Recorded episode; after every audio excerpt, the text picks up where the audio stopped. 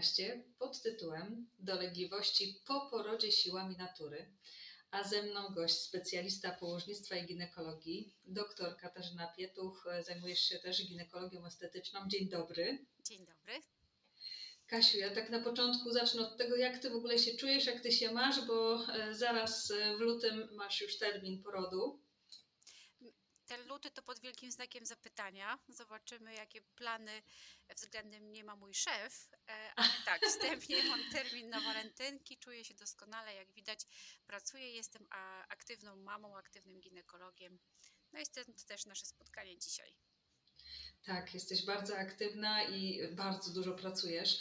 E, znaczy wiesz, ja też pracowałam e, do końca, już byłam po terminie, jeszcze byłam w pracy, ale wiesz, twoja praca tutaj wymaga szczególnej ostrożności, także och, niesamowita jesteś, powiem tak e, szczerze. To też pamiętaj, że to dużo zależy od zespołu. Mam świetny zespół w pracy, więc to też mi dużo pomaga. No i ludzi dookoła siebie, tak, od których też dużo zależy tak, y, od których wiele zależy. No ale y, na chwilę, chociaż teraz y, proszę spowolni, bo tutaj porozmawiamy o powikłaniach, które mogą Cię, droga mamo, spotkać na przykład po porodzie siłami natury, a w kolejnych odcinkach będziemy rozmawiać o porodzie, o cesarskim cięciu, także teraz na tym temacie się skupimy.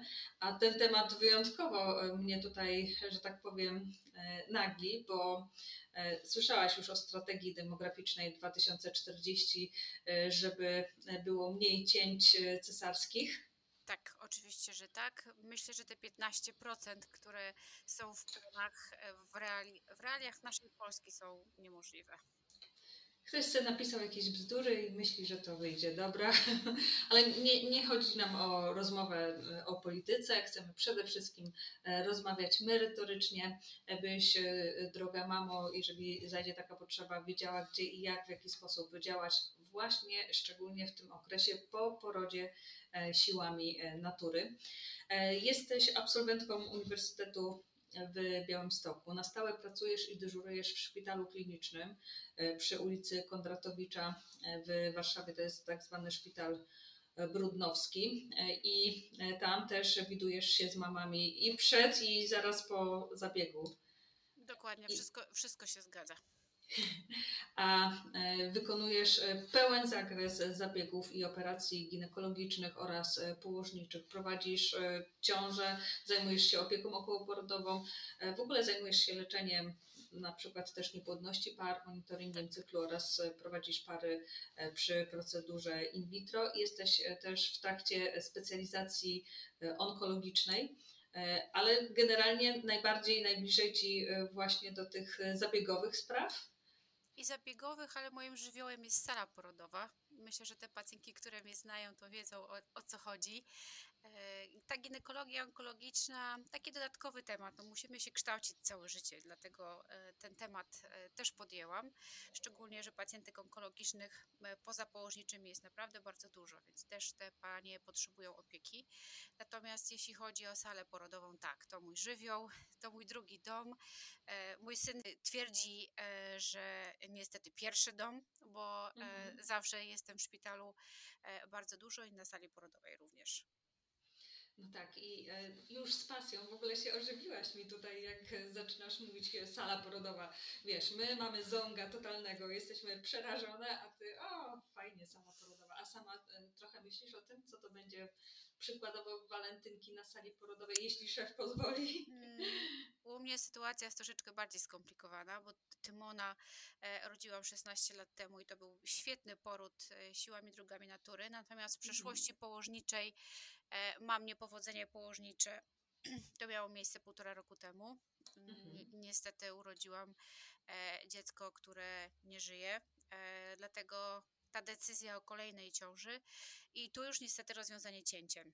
Będziemy mówiły mhm. o powikłaniach po cięciu, więc to też ciekawy temat.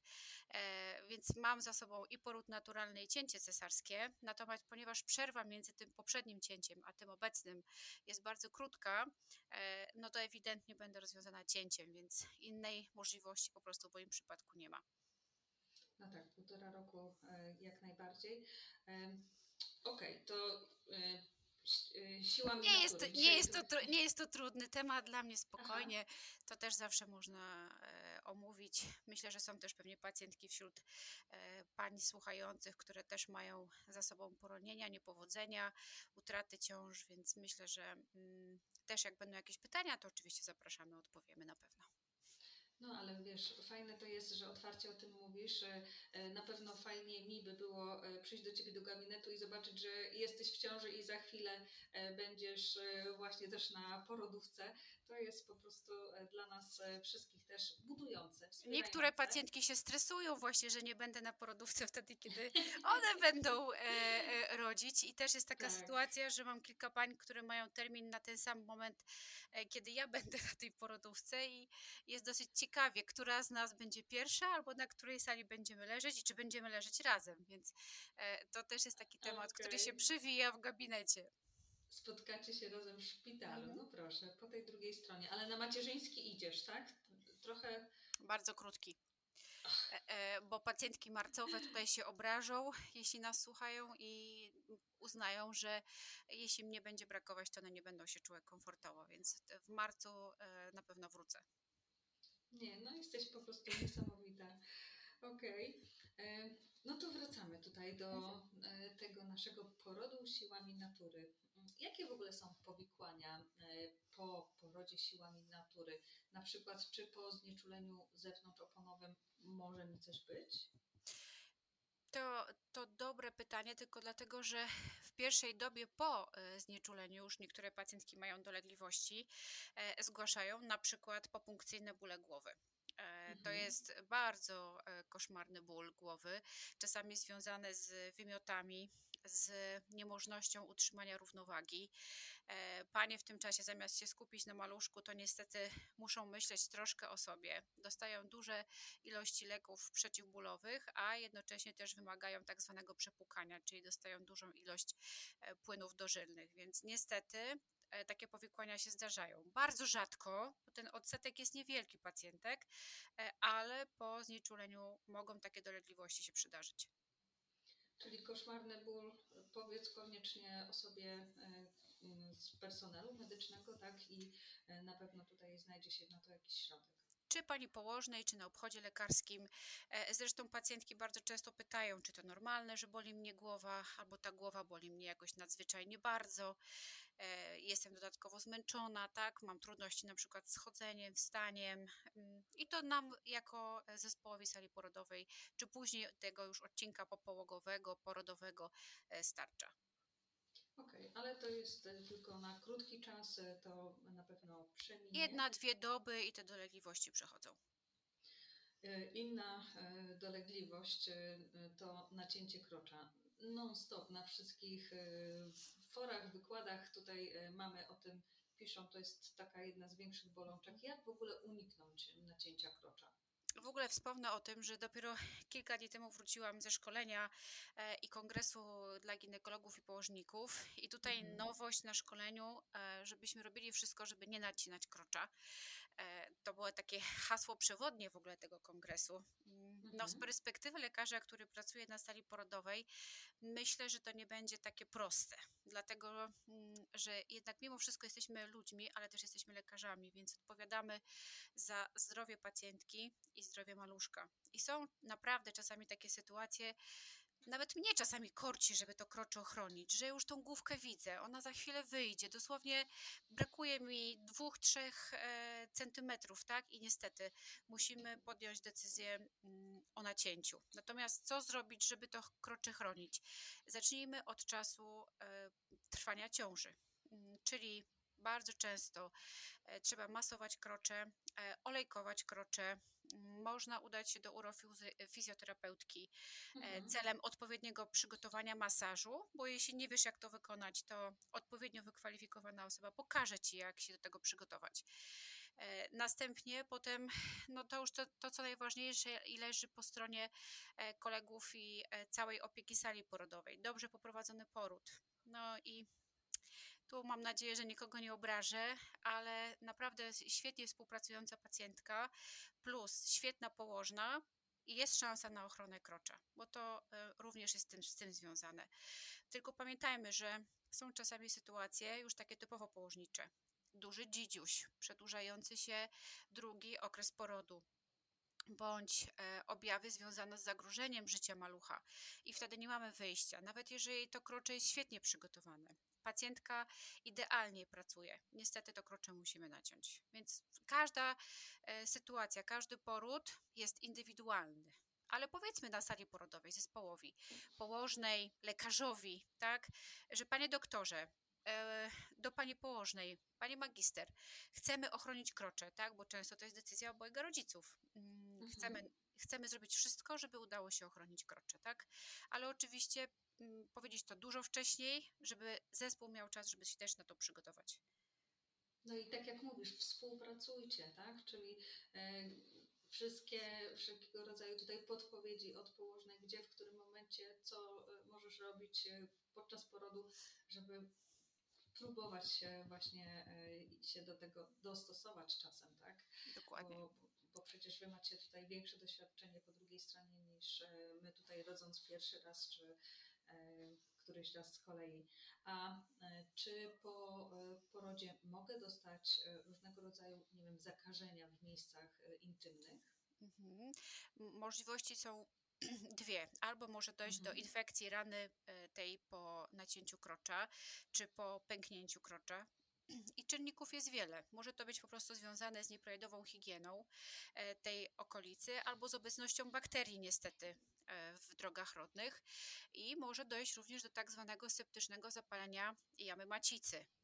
Może dojść do infekcji odchodów połogowych, tak? Wtedy one mają taki charakterystyczny, nieprzyjemny zapach e, Mhm. i to też się może na, mm, w tym okresie po prostu już zdarzyć, przydarzyć. Więc jeżeli poczujesz, że e, masz silny ból w okolicy nacięcia krocza, jeżeli czujesz, że e, jakieś niekomfortowe mm, dolegliwości w tej okolicy, bądź e, czujesz, że zapach z okolic intymnych, mimo bardzo regularnej higieny jest nieprzyjemny, zgłoś to zespołowi na sali poporodowej, albo jeśli będziesz w domu, bo to też się może wydarzyć w domu, zgłoś się na izbę przyjęć. Mhm. Czyli odchody połogowe, nieprzyjemny za- zapach, to już rozpoznajesz, że coś jest nie tak, koniecznie to zgłoś. A jak uniknąć e, zakażenia e, przebywając już e, w domu? No bo wiemy, kiedy się zgłosić, ale co możemy w domu zrobić? Podstawa to higiena, czyli regularne podmywanie się, podmywanie się odpowiednimi środkami. E, Mhm. Tutaj możesz użyć żelu do higieny intymnej, specjalnego, dedykowanego dla kobiet, które są w okresie poporodowym. E, Można używać szarego, najbardziej klasycznego e, mydła, które mm, też jest świetnym produktem. Często zmieniaj podpaski czy podkłady. Mm, Mhm. No i myślę, że ważna rzecz to jest prysznic, tak? Czyli nie czekajmy na to, żeby wykonać prysznic ranny i wieczorny, tylko myjmy się jak najczęściej. I to wystarczy. I to, co jeszcze ważne, to trzymajmy te okolice w suchości. Jeżeli czujesz, że podpaska jest mokra, przesiąknięta, to po prostu szybko ją zmień. I też prysznicowo e, dbaj o toaletę. Na, nawet jeśli nie możesz iść pod prysznic, to wielka butelka z wodą zupełności też, też Tobie pomoże. E, Taki prysznic sobie zrób e, w toalecie jak najszybciej zaraz Są takie specjalne teraz takie buteleczki, nie wiem czy pacjentki widziały, takie z takim, podciśni- z takim Tak. podciśnieniem, prawda, gdzie można mm, wlać płyn do higieny intymnej, go wypłyć, Tak. czy ewentualnie wodę z szarym mydłem i zrobić taki prysznic miejscowy, prawda? Nie musisz mieć domu bidetu, nie musisz mieć domu e, hiper e, przygotowanej wanny, po prostu zrobić to w toalecie i już.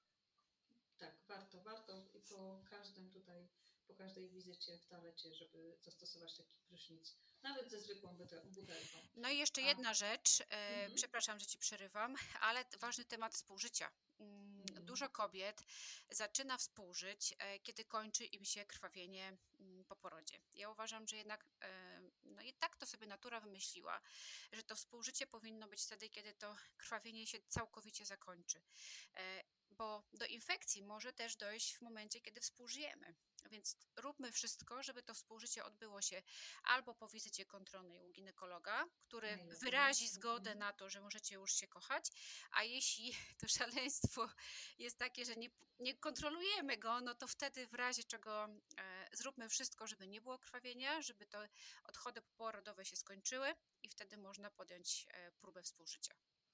Dobrze, dobrze, że to powiedziałaś. A też spotkałam się z takim sformułowaniem, że e, czy może mi wypaść e, macica? Co to oznacza? Też tak mamy właśnie e, mhm. przekazały. To takie bardzo ogólnikowe pojęcie, bo de facto w nomenklaturze medycznej czy naszej ginekologicznej nie ma. Mamy obniżenie narządu rodnego, obniżenie mhm. przedniej i tylnej ściany pochwy, albo wypadanie ścian pochwy, bądź wypadanie szyjki albo macicy. E, czyli de facto kilka rozpoznań. E, wypadanie macicy nie zdarzyło się w mojej historii położniczej nigdy, e, a pracuję 17 lat już na sali porodowej. Natomiast obniżenie ścian pochwy czy delikatne wysuwanie się jest po pierwsze w okresie połogu fizjologią, bo wszystko jest jeszcze rozpluchnione, powiększone i po prostu wymaga to czasu. To się wszystko ładnie obkurczy i wróci do normalnego wymiaru, ale jeśli czujesz, że te ścianki pochwy gorzej pracują, gorzej funkcjonują, zacznij ćwiczyć mięśnie, po prostu. E, albo robisz to w domu sama, albo mhm. trafiasz znowu do urofizjoterapeuty. Ja mhm. uwielbiam urofizjoterapeutów, uwielbiam z nimi współpracować, e, no bo wtedy te nasze działania po prostu idealnie się synchronizują. Więc e, ćwiczenia, ćwiczenia i jeszcze raz ćwiczenia. I połóg nie jest przeszkodą. A mówisz o mięśniach, o endemach, o mięśniach tak, macicy? Tak, mhm. dokładnie, dokładnie. A, a może być coś takiego jak niedowład macicy? Zdarza się to, ale my go rozpoznajemy bezpośrednio, e, kiedy pacjentkę mamy na sali porodowej. To jest taka sytuacja, w której mięsień macicy po porodzie nie chce się obkurczać. Mhm. I wtedy na sali porodowej zaczyna się szał, bo pacjentka zaczyna bardzo obficie krwawić mm, i naszym zadaniem personelu medycznego jest zrobić wszystko, e, żeby to krwawienie opanować, a co za tym idzie, uratować macicę. Bo jeśli jest niedowład mięśnia e, macicy, e, może wiązać się to z powikłaniami związanymi czasami nawet z usunięciem macicy e, okołoporodowo. E, dlatego tak, to się zdarza. Podajemy leki, leki dożylne, leki domięśniowe. Mamy na polskim rynku świetne preparaty, które pomagają i robimy wszystko, żeby pacjentkę e, w takiej sytuacji uratować. I nie martw się, droga mamo, na pewno personel medyczny szybko to dostrzeże, będzie od razu reagować. To, to, nie jest tak, że mama ma coś powiedzieć, że coś jest nie tak. To my obserwujemy, jak wygląda krwawienie, czy ono jest obfite. E, często też na sali porodowej, jak już szyjemy krocze, czy w trakcie szycia, do, dociskamy dna macicy, badamy, jak wysoko jest macica, sprawdzamy, e, czy jest w odpowiedniej pozycji, więc e, jako doświadczono wykwalifikowany zespół, my widzimy, że coś się dzieje, bądź mhm. że to krwawienie jest obfite i wtedy reagujemy. Wtedy jest od razu akcja, reakcja. A e, czego w pierwszych dobach po porodzie powinniśmy unikać? E, na przykład, czy można dźwigać ciężar większy niż maleństwo? Myślę, że pierwsze dwa, trzy dni to po pierwsze spędzamy w szpitalu, bo cokolwiek byśmy nie robiły i nawet jak byśmy były w idealnej kondycji, to będziemy po tym porodzie zmęczone, więc mm, te dwie do trzech dób to tak naprawdę skupiamy się na tym, co się dzieje z dzidziusiem, uczymy się siebie nawzajem, uczymy się dostawiać malucha do piersi, e, sprawdzamy jak krwawimy e, i wtedy nie ma czasu na robienie innych rzeczy. E, jest maluch i my. Natomiast jeśli wracamy do domu, no to to wydaje mi się, że też e, nie, nie zaczynajcie od razu odkurzać, sprzątać. Na pewno się ktoś znajdzie, kto tak. E, pomoże i to zrobi. Skupcie się też na e, opiece nad maluchem, nad tym, żebyście mhm. wy świetnie doszły do, do kondycji poporodowej. Natomiast zakupy, jakieś ciężkie sprawy, które trzeba wykonać w domu czy poza domem, po prostu zostawcie innym osobom. Tak, prosimy o pomoc, nie róbcie tego. Bardzo, bardzo nam na tym zależy, żebyście właśnie dochodziły tutaj do siebie. A mogę kłaść się na brzuchu zaraz po porodzie? Uwielbiam to pytanie. Nie wiem, kto to wymyślił. Okay. E, chyba ktoś, kto lubi spać na, na brzuchu pewnie ja i, ma niedos i ma niedosyt. E, no ja też tak. uwielbiam spać e, na brzuchu i zawsze śpię na brzuchu. E, o, I teraz w ciąży i teraz w ciąży jest to bardzo trudne, e, mhm. ale nie. E, starajmy się też w okresie połogu nie leżeć na brzuszku, tylko dlatego, żeby po pierwsze umożliwić macicy obkurczanie, czyli żeby wróciła do takiej prawidłowej pozycji poporodowej, a dwa, e, żebyśmy nie miały problemów z krwawieniem, bo jeśli Mhm. zmieniamy pozycję, to i zmienia nam się rotacja macicy, ułożenie naszych trzewi e, i wtedy może być właśnie problem z obfitym krwawieniem. A więc do momentu zakończenia połogu, wizyty u lekarza ginekologa, nie leżymy na brzuchu. Okej, no dobrze, że pytamy, widzisz, od razu wiemy. A czy jest możliwe, aby po pierwszym e, porodzie lekarz zszył krocze zbyt mocno i będzie to miało negatywny wpływ na przykładowy kolejny poród? W sensie chodzi mi o to, że może być na przykład większe pęknięcie lub e, konieczność e, Albo tak, zwa, albo tak Mhm. zwany szef małżeński. O E, Jezus, nie cierpię tego, ale powiedzmy to koniecznie. Tak, ale muszę ten temat poruszyć, Tak. bo e, zajmując się medycyną estetyczną e, w ginekologii takie pacjentki trafiają, tak? Nawet e, Zofia. Zborowska się wypowiadała e, w Mhm. e, internecie na temat takiego szwu, że został jej zaproponowany. E, Więc myślę, że jest to temat, który się przewija, ale przewija się uwaga w mniejszych szpitalach, gdzie e, Mhm. naprawdę pracuje zespół, który według mnie działa jakimiś stałymi, starymi e, Bardzo zasadami, no bo mm, takich szwów się nie zakłada, tak? Ja już dawno pracuję w szpitalu klinicznym i nie usłyszałam nigdy, żeby ktokolwiek pytał, czy założyć taki pani szef dla męża. Takich rzeczy się nie robi. Mm, Nawet Zszywamy... się już nie żartuje w ten Tak. sposób, nie lubimy tego. Dokładnie, ale pacjentki o to pytają, tak? Dlatego, Mhm. czyli zdarzają się jakieś miejsca w Polsce, gdzie e, niektórzy koledzy pewnie takie szwy proponują pacjentkom. E, tak, zdarza się, że można to krocze zszyć takim mocniejszym e, szwem, szczególnie przy wejściu do pochwy, w tak zwanym przedsionku pochwy, ale pamiętajmy, że te szwy są rozpuszczalne e, i one mm, bardzo ładnie się rozejdą.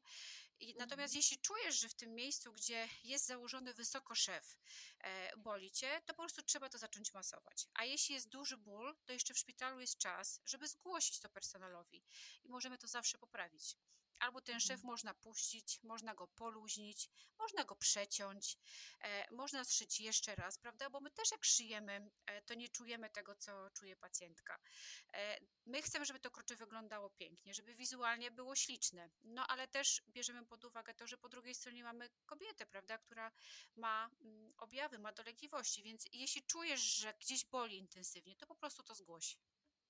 Czyli znów alarm. Od razu, jak możesz, to tylko to zgłoś. Nie, nie mów sobie, że to potem przejdzie, tylko właśnie warto zwrócić się tutaj do opieki medycznej. A e, czy po nacięciu, pęknięciu e, często powstają tak zwane bliznowce? Czy e, można uniknąć takich uciążliwych dolegliwości? Kiedyś jak, kiedyś jak zakładano szwy e, takie, które się zdejmowało, to była większa tendencja do bliznowców i w tych Mhm. miejscach, gdzie były te mm, pęknięcia czy nacięcia krocza, e, te rany goiły się gorzej. Natomiast w tej chwili przy szwach rozpuszczalnych one odpadają mniej więcej w takiej siódmej, dziesiątej dobie e, po porodzie. Mm, Takich objawów, szczerze mówiąc, nie widziałam u żadnej z pacjentek. Chyba, że masz tendencję do bliznowców, do powstawania bliznowców. Wiesz o tym, masz gdzieś na ciele rany, które mm, goją się w taki sposób, no to od razu po porodzie po prostu dbajmy o te okolice. Smarujmy kwasem hialuronowym, e, można je też masować i czasami zwykły masaż wystarczy, tak? Więc róbmy wszystko, żeby napięcia w tej okolicy po prostu nie było dużego i bliznowiec nie powstanie. A co jest takie jak najbardziej normalne, a co powinno nas e, przykładowo zaniepokoić po porodzie naturalnym, co jeszcze tutaj nie e? No nie powiedziałyśmy jeszcze o wysokiej temperaturze, która się, Mhm. może, mm, która się może zdarzyć, prawda? I tutaj bierzemy pod uwagę kilka czynników. E, Ja zawsze biorę pod uwagę pierś, no bo może dojść do jakiegoś stanu zapalnego piersi, nawału pokarmowego, e, więc y, to pacjentka powinna wiedzieć. Jeśli kołuje właśnie ci się w głowie, masz jakieś mroczki przed oczami, jest ci słabo, e, to też zgłoś, czy w domu najbliższym, czy w razie czego w szpitalu, e, bo to nie tylko problemy z mm, tym okresem poporodowym związanym z znieczuleniem, ale możesz mieć po prostu anemię, niedobory e, krwinek czerwonych i to też e, może tak się objawiać. E, No i myślę, że najważniejszy element to jest ból. Po prostu ból, ból, ból, niekończący się ból. Więc jeśli czujesz ból w okolicy brzuszka, e, dziwny, ciągnący, nie reagujący na przeciwbólowe leki, bądź e, w okolicy krocza, też zgłoś e, się na izbę przyjęć albo zgłoś ty najbliższym, tak? To po prostu zawiozą cię do szpitala.